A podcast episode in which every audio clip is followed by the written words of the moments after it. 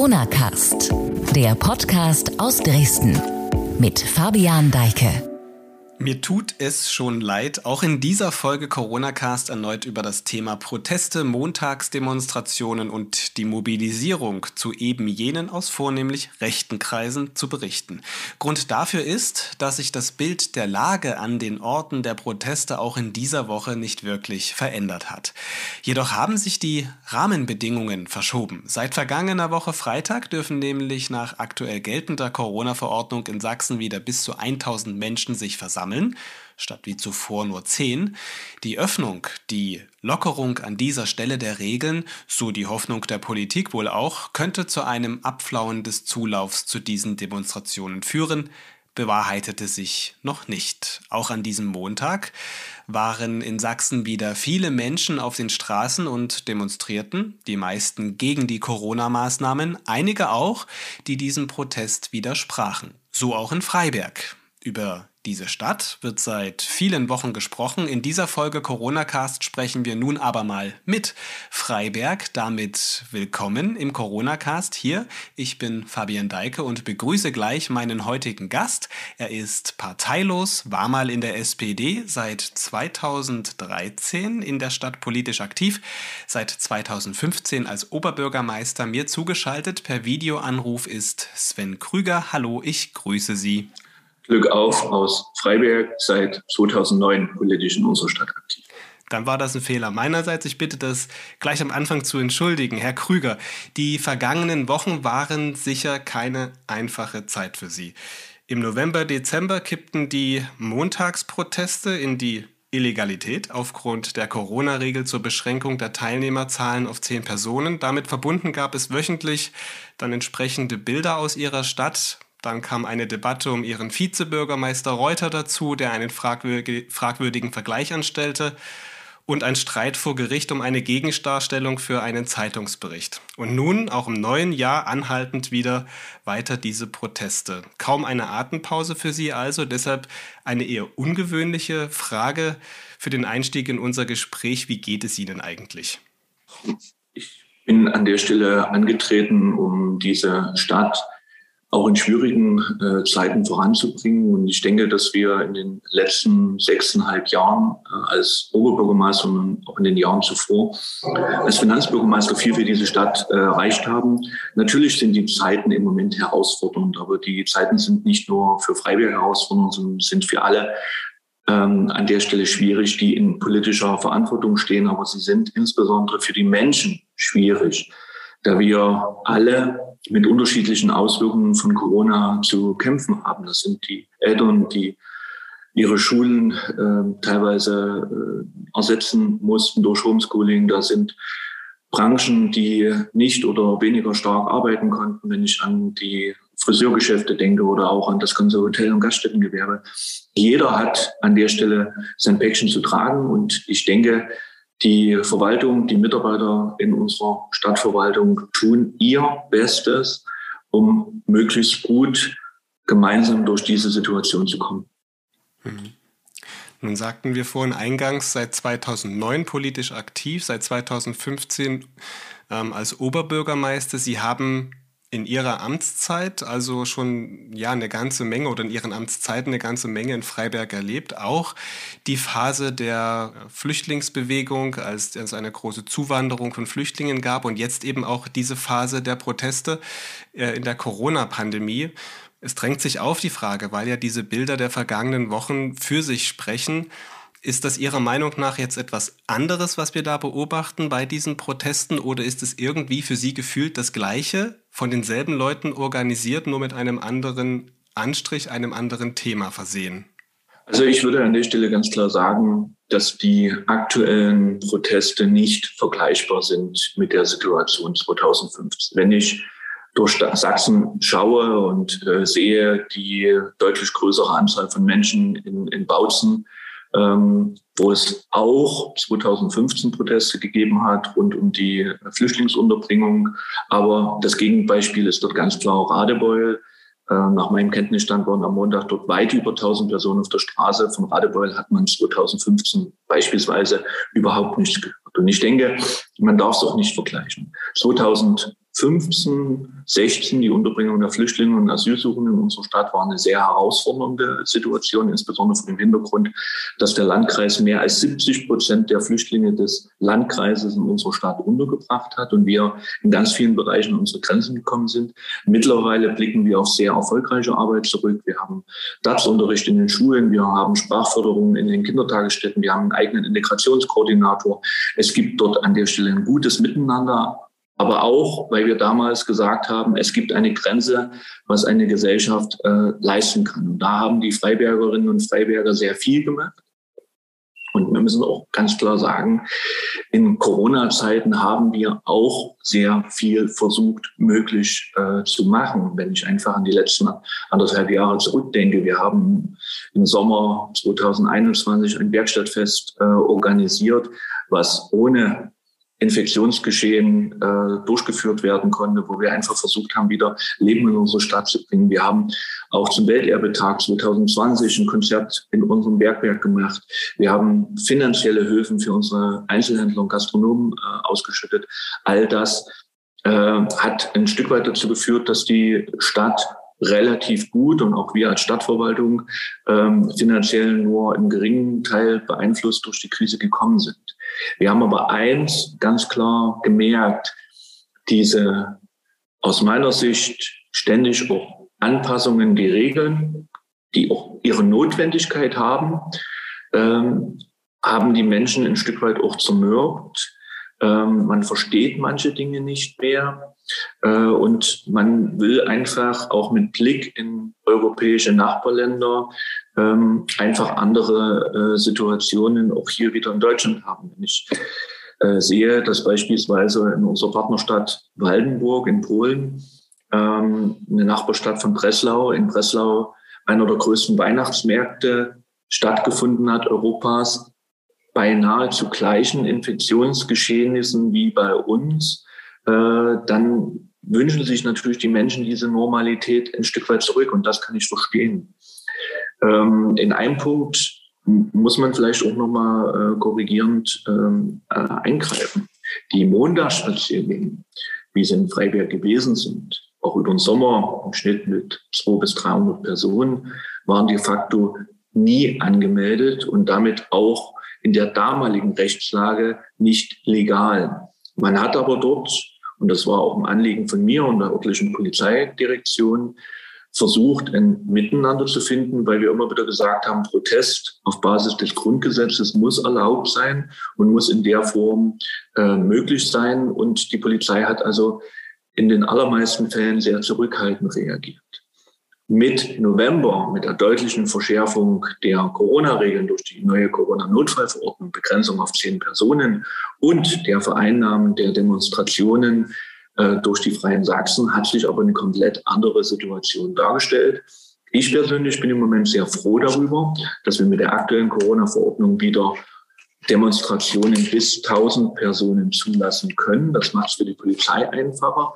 Und die Möglichkeit, legal Protest zu äußern auf dem Boden des Grundgesetzes, ist damit für jedermann wieder gegeben. Und das haben die Vielzahl der angemeldeten Protestveranstaltungen am Montag im Freiberg gezeigt. Ich würde mir aber trotzdem wünschen, dass auch die, die nach wie vor der Meinung sind, ohne Anmeldung spazieren zu gehen, den Rechtsweg einschlagen und auch ihre Versammlung anmelden. Und damit sind wir alle auf dem Boden der Gesetze und es ist nichts Illegales und die Polizei wird dort entsprechend sehr kooperativ mit diesen angemeldeten äh, Protestkundgebungen umgehen.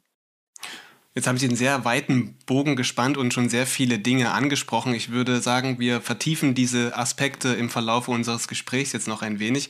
Diese Montagsdemonstrationen, die jetzt ja auch wöchentlich stattfinden, und eben dann im November durch diese Verordnung diesen ähm, noch stärkeren Eindruck der Illegalität dann bekommen haben, eben weil nur zehn Personen eigentlich sich hätten treffen können, die prägen das Bild der Stadt im letzten Monat. Ähm, wenn Sie jetzt montags meinetwegen aufwachen, was ist Ihr erster Gedanke, der Ihnen da durch den Kopf geht? Hoffentlich wird es heute nicht wieder so wie in der vergangenen Woche oder eher die optimistischere Variante, ab heute wird es besser. Wie ist Ihr Gedanke, wenn Sie sehen, okay, jetzt starten wir wieder in einen Tag mit Protesten? Man muss an der Stelle ganz klar sagen, Proteste sind ein legitimes Mittel der Demokratie, egal ob Montag, Dienstag, Donnerstag, Freitag oder Samstag. Und von der Seite her ist meine Erwartungshaltung immer an die Protestierenden, dass es friedlich bleibt, dass man sich an die Regeln hält und dass wir insgesamt auch versuchen sollten, das Protestgeschehen so zu kanalisieren, dass es keine negativen Auswirkungen hat. Und das ist leider die Diskussion und die Ereignisse um die Montagsspaziergänge haben dazu geführt, dass also gerade am Montagnachmittag die Innenstadt weitgehend verwaist ist, weil die Menschen unserer Stadt dann ähm, scheuen, sich am Montagnachmittag in die Stadt zu gehen, weil sie nicht wissen, wie der Abend äh, verlaufen wird. Das schadet wiederum unseren Einzelhändlern und Gastronomen und bringt uns in der Situation nicht weiter. Und natürlich die Art und Weise, wie die Demonstrationen teilweise durchgeführt wurden, hat uns auch überregional äh, Kritik eingebracht. Jetzt muss man immer wieder äh, darauf hinweisen. Protest muss erlaubt sein, legitimes Mittel einer Demokratie, aber auch für Protest gibt es Regeln und diese Regeln sind teilweise nicht eingehalten worden. Und wenn Polizeisperren äh, durchbrochen werden, wenn eine äh, Partei die rechtsextreme Inhalte verbreitet, die Montagsspaziergänge für sich vereinbart, dann ist für mich auch ein Punkt erreicht, wo ich sage, dann hat das auch nicht mehr mit demokratisch legitimierten Protest zu tun. Das war jetzt am letzten Montag anders. Dort gab es angemeldete Demonstrationen weitgehend. Es ist alles friedlich geblieben. Die Polizei hat das sehr kooperativ begleitet. Es hat aber auch, und das ist auch das Bild von Freiberg aus einer anderen gesellschaftlichen Gruppe, auch Gegenwind gegeben. Und auch das gehört zu einer Stadtgesellschaft. Der ja nun auch aufgrund der neuen Corona-Regel, dass eben mehr als zehn Personen sich versammeln dürfen, überhaupt erst möglich ist, weil der Protest gegen den Protest, ich glaube, der hätte sich ja nicht versammelt unter anderen Umständen.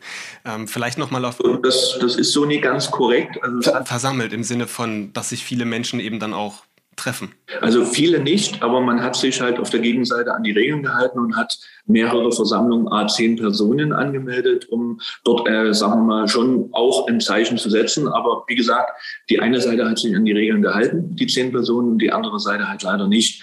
Ähm, da war es natürlich dann schwierig, miteinander in einen Dialog einzutreten. Hm. Meine Kollegin Franziska Klemitz, sie ist äh, Reporterin bei sächsische.de und sie sammelt schon seit vielen Jahren Erfahrungen bei verschiedenen Demonstrationen. Und nun zuletzt ist sie sehr häufig auch montags in Freiberg mit unterwegs gewesen und hat sich dort von vor Ort ein Bild von der Lage gemacht. Sie hat uns hier für den Podcast einen kurzen Eindruck mal geschildert. Ich würde sagen, wir hören uns kurz an, was Franziska Clemens aus ihren Erfahrungen während der Besuche bei den Demonstrationstagen montags gesammelt hat. Freiberg ist an dem Tag zur Problemzone geworden, als in Sachsen bei Versammlungen eine Beschränkung auf zehn Personen in Kraft getreten ist. Das war aus guten Gründen, denn das Infektionsgeschehen war riesig am 22. November 2021. Seit der Folgewoche, dem 29. November, verbringe ich meine Montagabende regelmäßig für die Berichterstattung über die Proteste auf den Straßen von Freiberg. Ich habe schon am Anfang ein Publikum erlebt, was gut wusste, wie es die Polizei in die Irre führen kann. Als man mich selber für eine Teilnehmerin hielt, sagte man mir Dinge wie, los, hier rein in die Straße, wir müssen uns aufteilen, wir müssen in kleine Straßen, wo die Polizei mit ihren Wagen nicht reinkommen kann. Man hat also von Anfang an es auch darauf abgesehen, solche Katz- und Maus-Spiele zu veranstalten.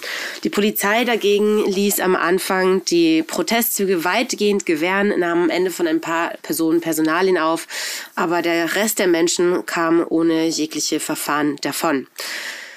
Ich erlebte im weiteren Verlauf einen Protestzug, bei dem sich die Stimmung immer weiter aufheizte. Im Januar kam es auch zu Gewalt gegen die Polizei. Die Menschen haben Polizeiketten durchbrochen. Seit dieser Woche sind wieder bis zu 1000 Personen auf sächsischen Demonstrationen erlaubt. Die Polizei entlastet das, die Presse nicht. Die Stimmung bleibt nämlich aggressiv und auch das Image der Stadt entlastet es nicht. Wenn ich jüngere Kolleginnen und Kollegen mit nach Freiberg nehme, die sich das auch gerne mal angucken wollen, sehen wir manchmal in Telegram Fotos oder Videos von der wirklich sehr hübschen historischen Innenstadt Freibergs. Und da habe ich vergangene Woche gehört, nee, aber das ist doch nicht Freiberg. Denn für sie bedeutet Freiberg, dass ein Protestzug oft pöbelnd durch die Stadt marodiert.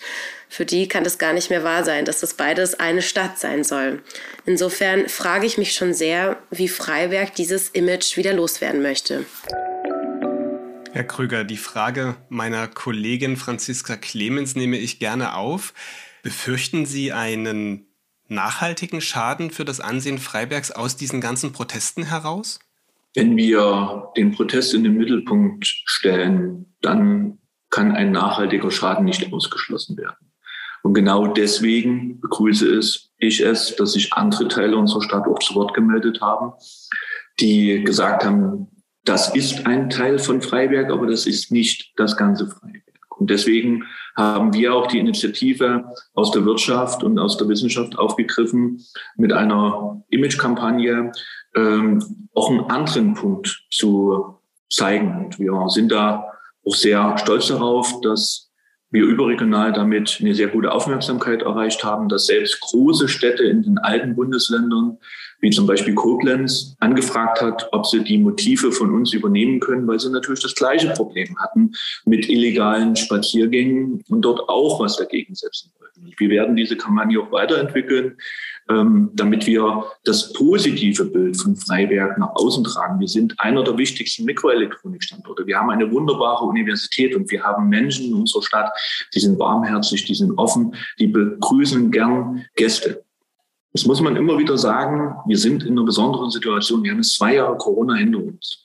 Und in den zwei Jahren sind auch viele Enttäuschungen entstanden. Immer wieder wurde gesagt, ja, noch ein Weihnachten, noch ein Ostern, dann kommt Impfstoff.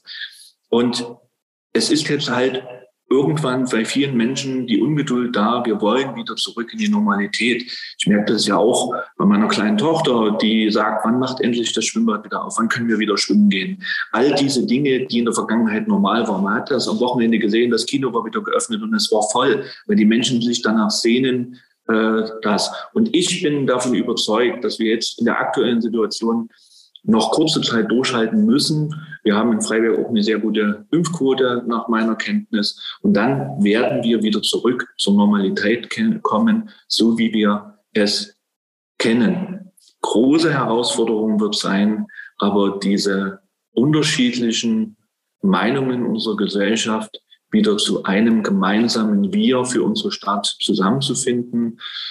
Was schwer ist, wenn sogar Gräben durch Freundschaften, durch Verwandtschaften sich äh, ziehen, dann die ganze Stadt zu ein. Aber dieses Ziel haben wir und dieses Ziel werden wir versuchen, auch ganz konsequent ab dem Frühjahr wieder anzugehen mit Dialogveranstaltungen, mit Veranstaltungen rund um das Ehrenamt äh, und natürlich auch mit einem Stadtfest, wo wir die Menschen wieder zusammenbringen wollen. Wer zusammen tanzt und feiert, der diskutiert dann hinterher angenehmer miteinander.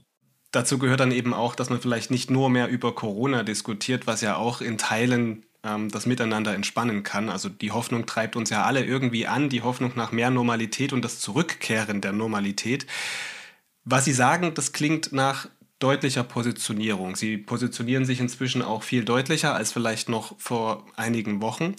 Ähm, aber diese Haltung zu zeigen gegenüber auch den Demonstranten und gegenüber denen, die da äh, vielleicht auch illegale Proteste anmelden und auf den Straßen sind, das fällt ja nicht nur Ihnen als Politiker schwer, sondern generell in der Kommunalpolitik. Vielen Bürgermeistern, mit denen ich auch hier im Corona-Cast gesprochen habe, die haben auch sehr lange gewartet, bis sie ein deutliches Wort sagen. Aber da geht es nicht nur Bürgermeistern so, das geht ja bis äh, letztlich auch auf Ministerposten hinauf, dass es schwer zu fallen scheint, eine politische Antwort zu finden gegen das, was da passiert. Nun haben sich im Dezember in vielen Städten in Sachsen, aber auch in anderen Bundesländern erst Bürgerinitiativen gründen müssen, auf die die Politik dankbar auch aufgestiegen ist, aufgesattelt ist. Sie haben auch zum Beispiel in Freiberg einen offenen Brief mit unterzeichnet. Sie hatten zuvor, das muss man ähm, der Offenheit dazu sagen, im Stadtrat schon versucht, mit der Stadt ein gemeinsames Zeichen ähm, zu finden. Da hatten andere Stadtratsfraktionen das erstmal blockiert, ist ihnen schwer gemacht, aber es kam dann halt dann doch erstmal so, dass aus dem bürgerlichen Lager ein, eine Gegenwehr kam. Warum, glauben Sie, fällt es der Politik so schwer, bei solchen Phänomenen wie eben diesen Montagsdemonstrationen eine entschiedene, klare Haltung zu finden und das vielleicht zeitnah, nachdem so ein Phänomen aufkommt? Ich denke, im Nachhinein ist es immer sehr klug, ähm, das zu bewerten. Ich kenne viele Menschen, die über den Sommer zu diesen Spaziergängen gegangen sind, die damals, wie gesagt, auch von der Polizei sehr kooperativ äh, begleitet äh, wurden. Und man muss an der Stelle ganz klar sagen, jeder hat seine eigenen Erfahrungen mit Corona. Man hat Angehörige verloren, man hat das ist mir persönlich äh, passiert. Meine Mutter ist 2020 im März durch einen Schlaganfall zum Pflegefall geworden. Ich hatte äh, über viele Wochen, teilweise Monate nicht die, die Möglichkeit, sie äh, zu sehen in dem Umfang. Und auch die Beerdigung, die dann mit maximal zehn Personen im Dezember 2020 möglich war, war, denke ich, auch ein Abschied, der der aktuellen Situation geschuldet war und deswegen auch für mich persönlich schwierig war. Und genau die Erlebnisse wurden mir wiedergespiegelt. Menschen, die durch Corona engste Angehörige verloren haben, aber genauso gut Menschen, die im Krankenhaus an der, an ihrem Limit arbeiten und jetzt ganz aktuell Pflegekräfte im Besonderen, die Angst haben durch eine Impfpflicht ihren Job aufgeben äh, zu müssen. Und diese Ängste sind real, diese Ängste sind das, was unsere Gesellschaft im Moment ausgemacht hat. Und mit diesen Ängsten muss man umgehen. Und nicht jeder, der an einem Montag spazieren geht, ist rechtsextrem. Nicht jeder, der am Montag spazieren gehen will, unsere Gesellschaft umstürzen. Ich verurteile nur, wenn man mit Rechtsextremen am Montag spazieren geht, ohne sich klar davon zu äh, distanzieren. Und das ist halt äh, die Schwierigkeit im Kleinen wie im Großen. Was sind die richtigen Entscheidungen, die man treffen muss? Das kann man vor Ort vielleicht mit dem Wissen von heute noch einigermaßen genau im Land und im Bund mit den Entwicklungen, mit den auch teilweise unterschiedlichen Prognosen aus der Wissenschaft ist das schon wesentlich schwieriger. Wir haben in den letzten zwei Jahren alle dazu gelernt. Alle, die in Verantwortung stehen, alle Menschen und ich denke auch Sie als Medienvertreter. Und diese Erfahrung sollten wir mitnehmen und für die Zukunft, das ist mir an der Stelle zu stark in den letzten Monaten thematisiert wird, das Trennende immer wieder herauszustellen, sondern wir sollten das Verbindende. Wir sind alle Menschen und wir haben das Recht, fair und gut miteinander umzugehen. Und genau das versuchen wir bei uns in der Stadt. Das ist nicht einfach, aber wir versuchen es immer wieder. Ich finde es halt nur so bedauerlich, wenn man die Szenen gesehen hat, wie vor zwei Tagen in Frankenberg, als der Ministerpräsident versucht hat, mit Demonstranten zu sprechen und äh, das, wie man ihn dort behandelt hat, ist nicht angemessen und das ist eigentlich auch etwas, was unserer Gesellschaft fremd sein sollte, jemanden niederzubrüllen bei allen unterschiedlichen Stadtpunkten wir müssen miteinander reden. Und wer für sich Toleranz einfordert und sagt, ich möchte andere Regeln im Bereich Corona, muss auch bereit sein, dem anderen genau diese gleichen Rechte gegenüber zu, äh, mit den gleichen Rechten gegenüberzutreten. Denn nur so wird eine Gesellschaft in Dialog auch möglich sein. Und wir werden jetzt Ende Februar auch die erste Dialogveranstaltung in Freiberg wieder organisieren, um einfach genau wieder ins Gespräch zu kommen. Mhm. Sie sprachen gerade diese Bilder an aus Frankenberg, übrigens Ihrer Geburtsstadt, das noch angemerkt, wo der Ministerpräsident diese Woche ja dann dort überhaupt nicht die Möglichkeit hatte, dann dort ins Gespräch zu kommen, wo man auch die Frage stellen muss, hat es überhaupt noch Sinn, mit ähm, Menschen zu sprechen, die sich offen dort darstellen und auch aus dem äh, rechten Spektrum kommen, auch aus dieser Richtung heraus mobilisiert wurden. Ähm, in Freiberg war am 17. August vergangenes Jahr im Sommer auch so ein Moment, als der Ministerpräsident eine Bürgersprechstunde, äh, also ein, ein, ein, Bürgerforum am Freiberger Tivoli verlassen wollte und dort bedrängt wurde massiv.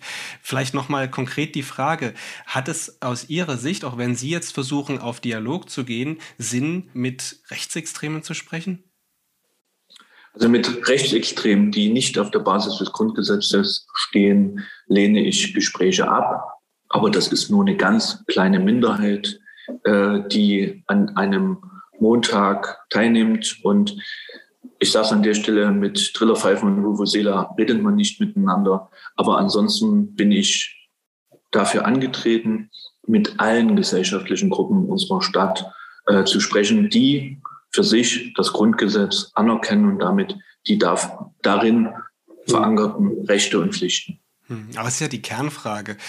Wieso springen Menschen auf die Mobilisierung von äh, offen rechtsextremen Kreisen auf? Das ist ja ein Phänomen, das man hier jetzt schonungslos beobachten kann. Warum glauben Sie, ist das so? Warum verfängt das? Äh, ich denke, die vermeintlich einfachen Lösungen in einer Krisensituation verfangen äh, relativ gut und relativ stark. Und äh, das ist ja ein Phänomen, was Sie ähm, deutschlandweit sehen. Also äh, es gibt ja bedauerlicherweise einen namensgleichen Rechtsextremen aus Mecklenburg-Vorpommern, äh, der auch immer wieder in den Medien äh, erscheint. Und ähm, das ist also jetzt kein Phänomen von Freiberg oder von, von Sachsen, sondern sie haben das in ganz Deutschland. Und wir müssen dort an der Stelle auch ganz klar dem gegenübertreten.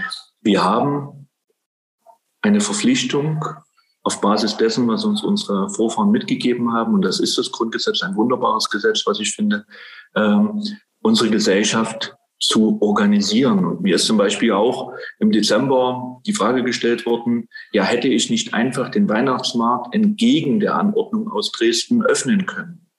Nein, weil Gesetze sind dafür da, dass wir sie beachten, auch wenn sie uns nicht in jedem Fall gefallen. Wenn wir Gesetze nicht mehr beachten, landen wir alle in der Anarchie.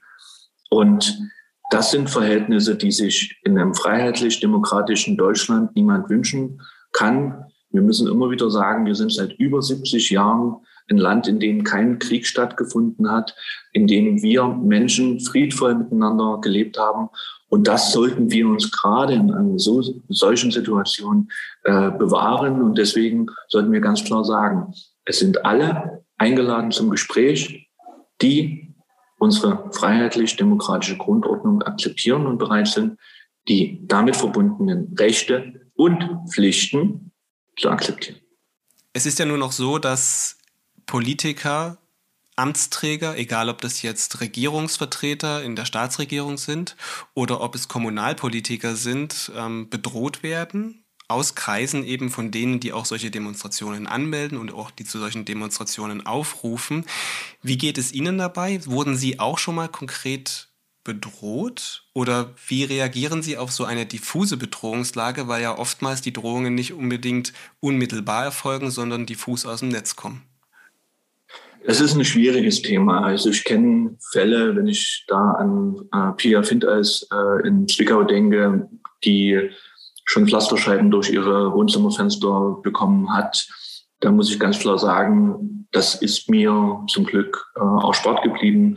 Muss auch an der Stelle sagen, auch die Bedrohung insgesamt gegenüber meiner Person. Natürlich äh, gibt es immer wieder auch negative Wortmeldungen und es gibt auch, äh, sagen wir mal, Wortmeldungen, die nicht mehr auf dem äh, Boden des vernünftigen Miteinanders stehen. Aber ich möchte mich an der Stelle nicht beklagen, sondern schlussendlich weiß man, wenn man sich für das Amt eines Oberbürgermeisters entscheidet, dass man jeden Tag aufs Neue im Fokus der Öffentlichkeit steht.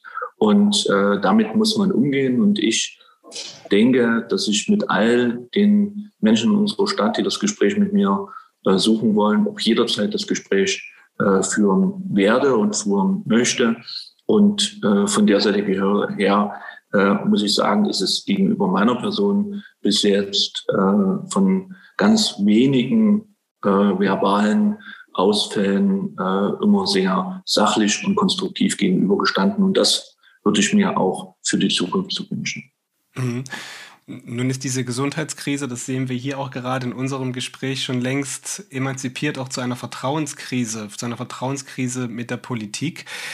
Was glauben Sie, sind die Bausteine, die ein Kommunalpolitiker setzen kann? Und wo sehen Sie die über Ihnen geordneten Ebenen in der Pflicht, da vielleicht wieder etwas zu tun, dass Menschen auch dann auf die Gesetze, die gemacht werden, die politisch auch dann gesteuert sind am Ende und aufgrund einer Corona-Pandemie vielleicht auch wirklich sehr notwendig sind und angebracht sind, dass man dem auch Folge leistet?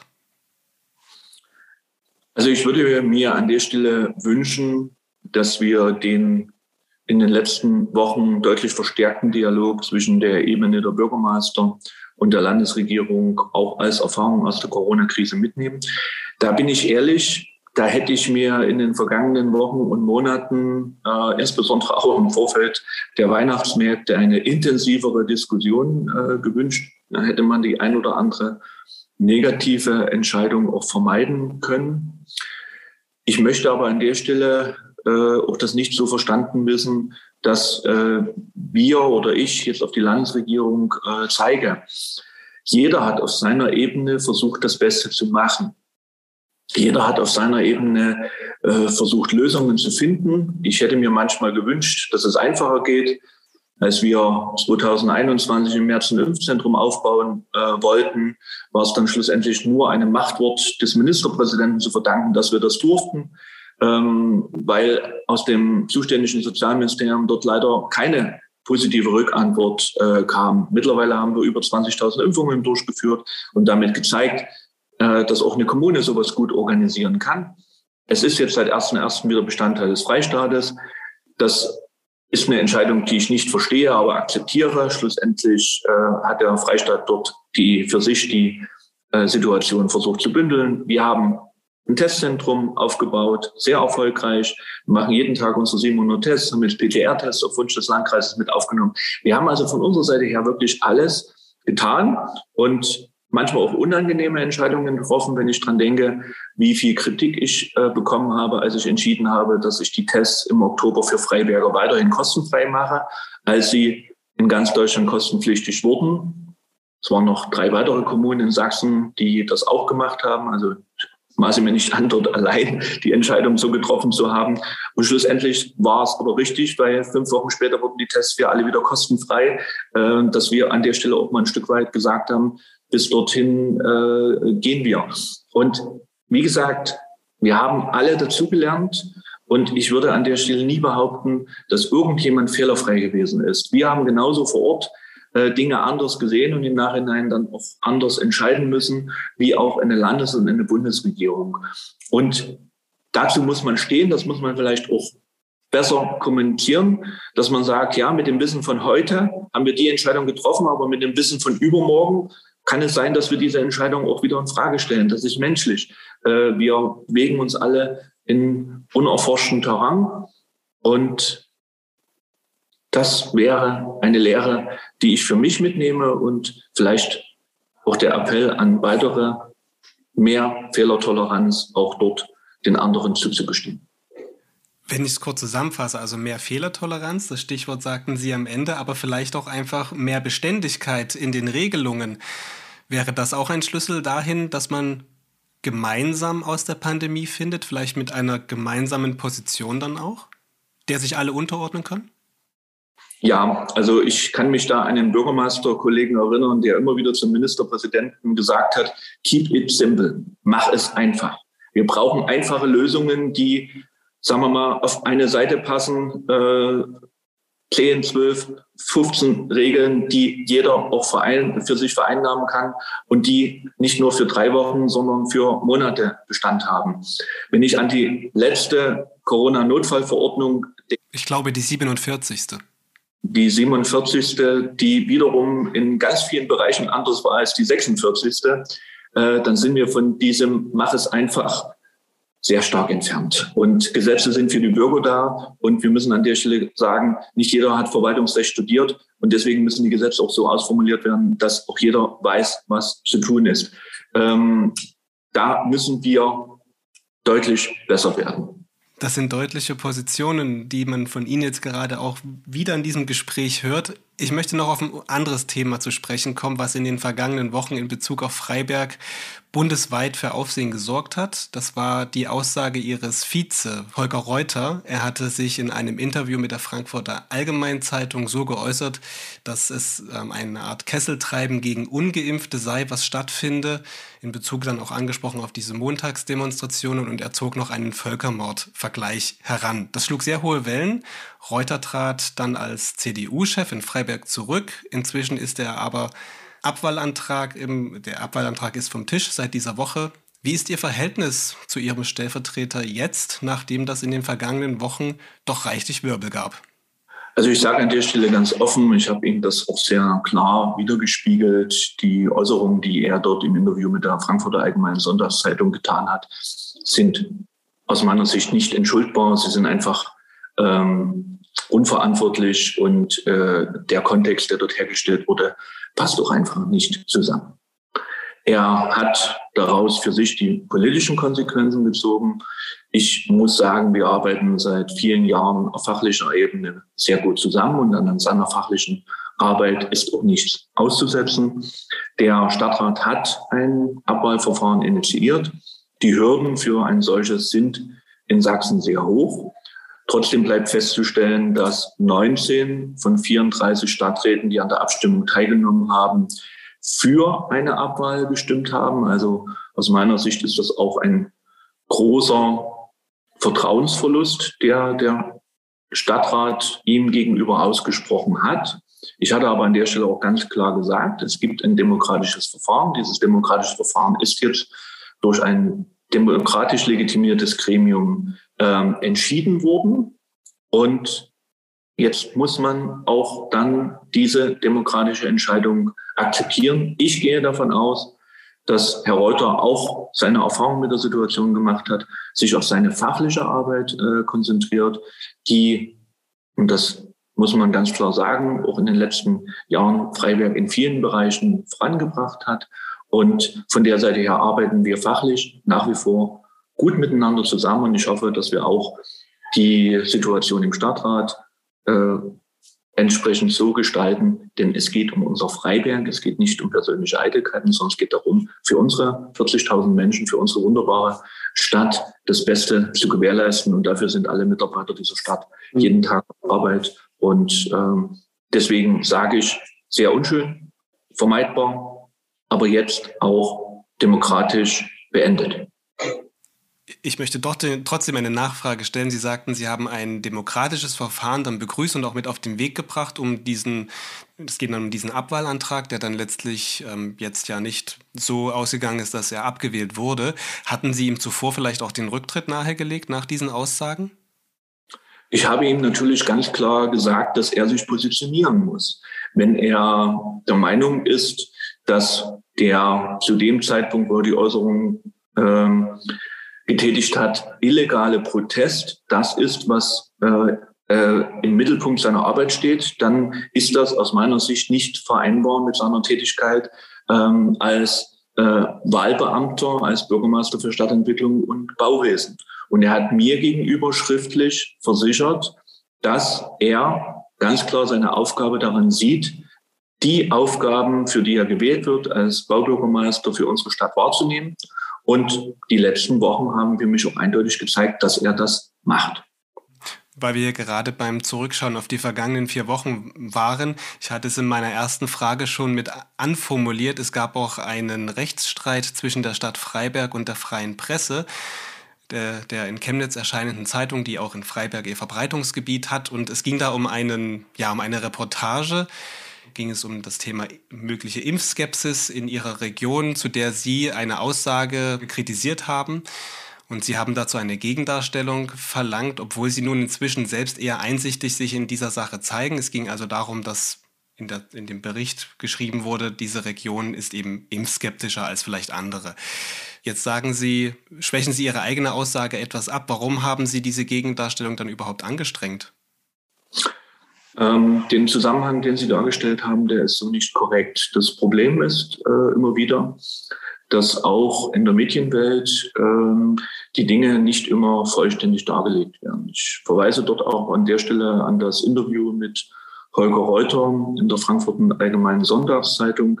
Ähm, auch in dieser Zeitung wurde zum Beispiel bewusst oder unbewusst, das will ich jetzt an der Stelle nicht bewerten, weggelassen, obwohl wir es äh, das Zitat nochmal ausdrücklich freigegeben hatten, dass die Stadt Freiberg ein eigenes Impfzentrum äh, aufgebaut hat und erfolgreich über neun Monate äh, betrieben hat. Das hat nicht in den Kontext gepasst und deswegen hat man es weggelassen. Und auch in, der, in dem Artikel der Freien Presse wurde jetzt auch schon zum zweiten Mal weggelassen, dass wir als Stadt Freiberg äh, Bürgerdialoge im Sommer gemacht haben, drei an der Zahl, um miteinander ins Gespräch zu kommen. Und die Aussage, die wir äh, geändert haben wollen, war, äh, dass mir von der Freien Presse vorgeworfen wurde, ich wäre nicht bereit gewesen für eine Dialogveranstaltung, was nachweislich nicht der Fall gewesen ist. Und von der Seite her hatten wir, ein, sagen wir mal, eine gute Verhandlung jetzt in der zweiten Instanz. Wir haben uns an der Stelle äh, verständigt. Es wird jetzt auch äh, nochmal ein Gespräch zwischen dem Chefredakteur Herrn Kledisch und mir geben, wo wir die Sachen an der Stelle nochmal äh, besprechen. Wir haben gemeinschaftlich entschieden, dass aufgrund jetzt auch des lange, der lange vergangenen Zeit keine Gegendarstellung mehr äh, sinnvoll ist, weil der Zusammenhang fehlt. Die freie Presse hat auch im Gegenzug die gesamten Kosten des Verfahrens äh, übernommen, die üblicherweise immer nur dann zu tragen sind, wenn man verliert. Aber es geht mir an der Stelle nicht darum, jetzt im Nachhinein irgendwie Recht zu behalten, sondern es geht mir darum, gemeinsam den Weg zu finden, wie wir in unserer Stadt voran können. Da sind die Medien, egal ob sächsische oder freie Presse oder überregionale Medien, auch ein ganz wichtiger Punkt. Und deswegen freue ich mich auf das in Kürze stattfindende Gespräch mit Thorsten Kleditsch, Chefredakteur von der Freien Presse, wo wir einfach vielleicht nochmal miteinander reden können, wie können wir denn gemeinsam dazu beitragen, dass unsere Gesellschaft wieder eine Gesellschaft wird und nicht in viele Partikularinteressen zerfällt. Soweit die Einordnung zu diesem Fall, ein kleiner Exkurs hier im Corona-Cast an der Stelle. Aber es hat ja im weitesten Sinne auch oder im näheren Sinne mit der Corona-Pandemie zu tun. Ich würde sagen, wir drehen das Gespräch mal zum Ende hin noch etwas um und blicken auf das schöne Gesicht, auf das gute Gesicht äh, von Freiberg. Sie hatten vorhin schon mal diese Kampagne angesprochen, die Freiberg seit dem Jahreswechsel oder kurz vor dem Jahreswechsel angestrengt hat, auf den Weg gebracht hat. Wir lieben Freiberg ist da das äh, Motto, das dahinter steht. Vielleicht mal noch konkret, was sind die Ziele dieser Kampagne? Und wie positionieren sich dann auch ähm, Wirtschaft und Wissenschaft dahinter zu einer gemeinsamen These, der auch wiederum die Menschen folgen können und sollen? Also ich denke, die Kernaussage dieser äh, Botschaft sind, äh, Kernaussagen sind zwei. Zum einen, wir lieben Freiberg. Das kann ich für mich mit Fug und Recht behaupten. Und ich kenne sehr, sehr viele Menschen in dieser Stadt, die unwahrscheinlich stolz sind auf das, was wir hier erreicht haben. Viele haben ja immer wieder zurückgesagt, zurückgespiegelt, die Stadt war noch nie so schön wie heute. Da müssen wir auch an der Stelle sagen, das verdanken wir auch über 100 Millionen Euro Fördermitteln für die Altstadt von Bund und Land, äh, auch von der EU, die dazu beigetragen haben, dass wir dieses Investitionsprogramm durchführen konnten und dass Touristen gern in diese Stadt kommen und wir wollen diese Stadt auch weiterentwickeln. Der andere Punkt ist ganz klar die, das Motiv 4G. Wir sind genesen, geimpft, getestet, aber wir sind gegen Radikalisierung. Das heißt, wir schließen niemanden aus. Wir sagen, jeder ist uns herzlich willkommen, der sich an die Regeln hält. Ähm, egal, ob er sich jetzt für eine Impfung entscheidet oder alternativ die Testmöglichkeiten in Anspruch nimmt. Wir haben eine Impfquote in unserer Stadt, die dürfte äh, über 70 Prozent liegen und damit weit über den sächsischen Durchschnitt. Bei der Universität liegt die Impfquote sogar nach meinen Informationen äh, um die 90 Prozent, vielleicht sogar drüber. Äh, das zeigt, dass es auch Bereiche gibt, wo äh, das Thema anerkannt ist. Aber es gibt halt Menschen, das müssen wir akzeptieren, die wollen das nicht. Und deswegen diese zwei Motive in den Vordergrund stellen. Es kommen beginnend ab übernächste Woche neue Motive dazu, dass wir ganz klar sagen, wir haben es ein Stück weit ja auch sarkastisch überspitzt die ersten Motive äh, dargelegt, ähm, was uns überregional Lob, regional Kritik eingebracht hat. Aber auf jeden Fall die Kampagne ihren Zweck erfüllt. Man hat darüber gesprochen. Und jetzt wollen wir das Positive von Freiberg äh, betonen und da gibt es zu viel zu erzählen. Da könnten wir einen extra Podcast drüber machen. Das bringt mich zu meiner letzten Frage, die, die ich an Sie habe. Jetzt haben wir viel über das Vergangene gesprochen, über die vergangenen Wochen und auch über die Ziele, die sich aus dieser gemeinsamen Kampagne in der Stadt ergeben. Zum Schluss würde ich, ähm, wie ich es oft in diesem Podcast mache, zwei Rollen zur Wahl stellen, in die Sie schlüpfen können. Das ist einmal der mürrische Realist und einmal der hoffnungsvolle Mutmacher. Weil wir noch so ziemlich am Anfang dieses Jahres sind, ist die Frage so, was glauben Sie, würde das Thema unseres Gesprächs sein, wenn wir es in exakt einem Jahr nochmal führen würden? Also ich bin an der Stelle immer Optimist und damit ist die Rollenwahl zum hoffnungsvollen Mutmacher für mich äh, sehr, sehr einfach. Ich denke, dass wir, wenn wir im Januar 2023 zusammensitzen, dann zurückblicken auf ein erfolgreiches Jahr, auf ein Jahr, wo wir die Normalität zurück in unser äh, Herzen zurückgeholt haben, äh, wieder auf Festivals gehen, zu Konzerten gehen, einen Weihnachtsmarkt besuchen und einfach unsere Gesellschaft wieder so leben, wie wir es wollen und können. Wir werden immer im Herbst Infektionsgeschehen haben, was die Krankenhäuser be, aber nicht überlastet äh, und dass wir möglicherweise dann auch ein Stück weit mitnehmen, Desinfektionsmittel, Hygienespender auch weiterhin zu benutzen und vielleicht auch an der einen oder anderen Stelle äh, auch noch die Maske im Pflegeheim beispielsweise oder in den Gesundheitsberufen. Aber ich gehe ganz klar davon aus, dass wir 2022 auch dort wieder in Urlaub fahren, wohin wir möchten. Und ich bin auch davon überzeugt, wenn ich so mal den Blick über die nächsten Jahrzehnte äh, äh, gebe. Wir hatten im Dezember einen Besuch in, in St. Petersburg. Mit der Berkeley-Universität arbeiten wir sehr gut zusammen und es ist für uns Deutsche sehr ungewohnt, welche Formalitäten mit Visa und Grenzkontrollen möglich sind, um einfach von Deutschland nach Russland zu fliegen und umgedreht. Und wir haben auch dort äh, eine Wette miteinander verabredet, dass wir uns in 20 Jahren wieder treffen wollen und in 20 Jahren davon alle ausgehen, dass es kein Visa auch nach Russland mehr gibt, sondern dass Russland genauso ein Teil des äh, europäischen äh, Kontinents ist, wie es normal ist, nach Spanien oder Portugal zu fliegen. Und von der Seite her sehen Sie, ich denke nicht nur über die nächsten zwölf Monate, sondern ein Stück weit darüber hinaus. Und auch was die Verbindung zu Russland angeht, offenbar sehr hoffnungsvoll und optimistisch. Das auf jeden Fall.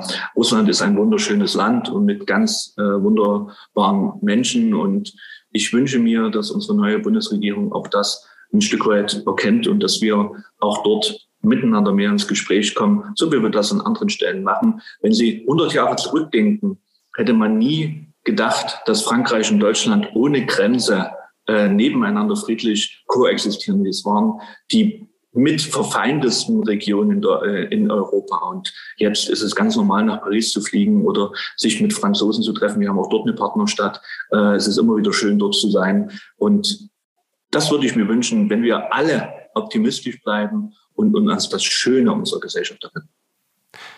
Dann hoffen wir, dass es auch, was diese Konfliktlinie nach Russland angeht, da ruhig bleibt in dieser Sache. Momentan ist ja dort auch eine Bewegung zu sehen, die alles andere als optimistisch stimmen könnte.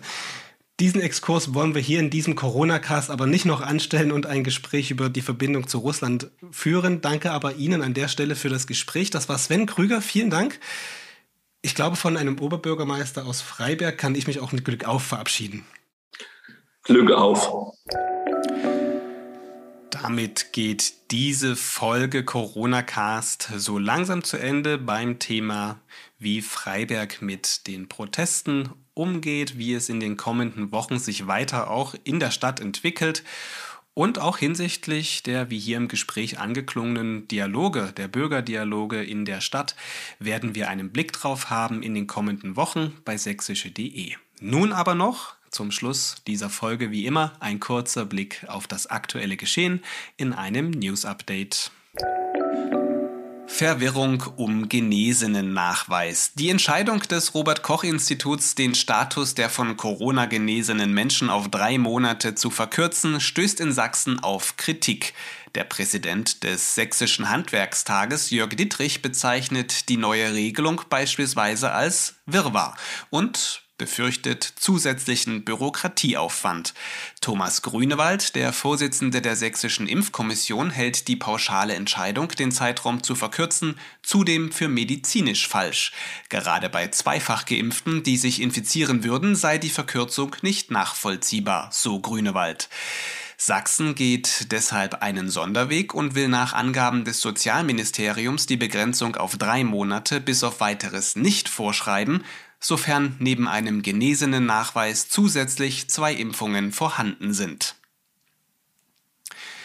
Kretschmer fordert Klarheit in der Impfpflichtdebatte. Vor den Bund-Länder-Beratungen am Montag fordert Sachsens Ministerpräsident die Bundesregierung auf, einen Vorschlag zur allgemeinen Impfpflicht zu machen.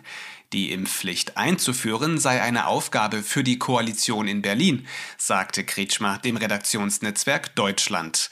Es könne nicht sein, dass in der Pandemie die unangenehmen Themen an die Bundesländer, das RKI oder das Paul-Ehrlich-Institut, Zitat, weggewichtelt werden würden. Politik brauche Führung, vor allem in den schwierigen Fragen, mahnt Kretschmer entschiedeneres Handeln bei der Ampelkoalition in Berlin an. Ähnlich äußerte sich unter der Woche Sachsens Sozialministerin Petra Köpping in der ZDF-Sendung Markus Lanz. Die SPD-Politikerin konkretisierte die Forderung und sprach davon, dass die Ziele einer Impfpflicht genauer definiert werden müssten. Sie sagte, Deswegen ist es wichtig, dass wir definieren, wo ist das Ziel der Impfpflicht? Ist es die Infektion oder ist es die schwere Erkrankung? Wir müssen den Leuten sagen können, wie viel Impfung sollen es mhm. denn sein am Ende? Das müssen die Menschen wissen. Und wir haben jetzt die einrichtungsbezogene Impfpflicht. Und es ist gesagt worden, dass das nur der erste Schritt ist und dass dann auch die allgemeine Impfpflicht kommt. Und das ist wichtig, dass da jetzt klar kommuniziert wird. Denn ich kann es zumindest aus Sachsen heraus sagen, dass gerade in unseren Pflegeeinrichtungen große Ein äh, Aufregung besteht. Dass man sagt, warum denn gerade nur wir? Wo sind die anderen? Und denen müssen wir jetzt wirklich tatsächlich auch Antworten folgen lassen. Und das ist eine Forderung, die ich ganz klar aufmache. Soweit Petra Köpping zur Impfpflichtdebatte. Eine Zusammenfassung der Sendung Markus Lanz, wo auch die hier im Podcast heute berichtende Reporterin Franziska Clemens zu Gast war, lesen Sie auf sächsische.de. Der Artikel wird in der Episodenbeschreibung verlinkt. Und noch eine Meldung. Verbot für geplante Corona-Demo am Samstag. Angesichts massiver Aufrufe in den sozialen Medien verbietet die Stadt Dresden für Samstag jegliche Versammlungen, wenn sie sich gegen die Corona-Regeln und das Impfen richten. Das teilte die Stadtverwaltung mit. Das Rathaus begründet das Verbot mit einer Gefahrenprognose, wonach davon auszugehen sei, dass es zu massiven Verstößen gegen die Corona-Schutzvorschriften kommen werde. Unterdessen hat eine repräsentative Umfrage von sächsische.de und den Meinungsforschern von Civey deutlich gemacht, dass die Mehrheit der Menschen in Sachsen die Anliegen von Corona-Protesten ablehnen würden. Allerdings ist der Anteil derer, die Demonstrationen nicht unterstützenswert halten, deutlich niedriger, als die Umfrage nach Auswertung im Bundesschnitt zeigt. Demnach lehnen in Sachsen 49 Prozent der Menschen die Demos ab, bundesweit sind es knapp 70 Prozent. Das waren die Themen soweit heute hier im Corona-Cast. Damit geht diese Folge nun zu Ende. Nächste Woche hören wir uns schon wieder. Dann spreche ich mit einem Spediteur, einem Unternehmer in der sogenannten kritischen Infrastruktur, wie er sich mit seiner Firma auf eine mögliche Omikron-Welle auch in Sachsen, die ja hier noch nicht so angekommen zu sein scheint wie in anderen Bundesländern, vorbereitet. Das also das Thema in der nächsten Folge. Für heute geht der Corona-Cast zu Ende. Wie immer verlinke ich noch zum Thema dieser Folge passende Inhalte in der Beschreibung der Episode. Bis zum nächsten Mal. Bleiben Sie gesund. Tschüss. Música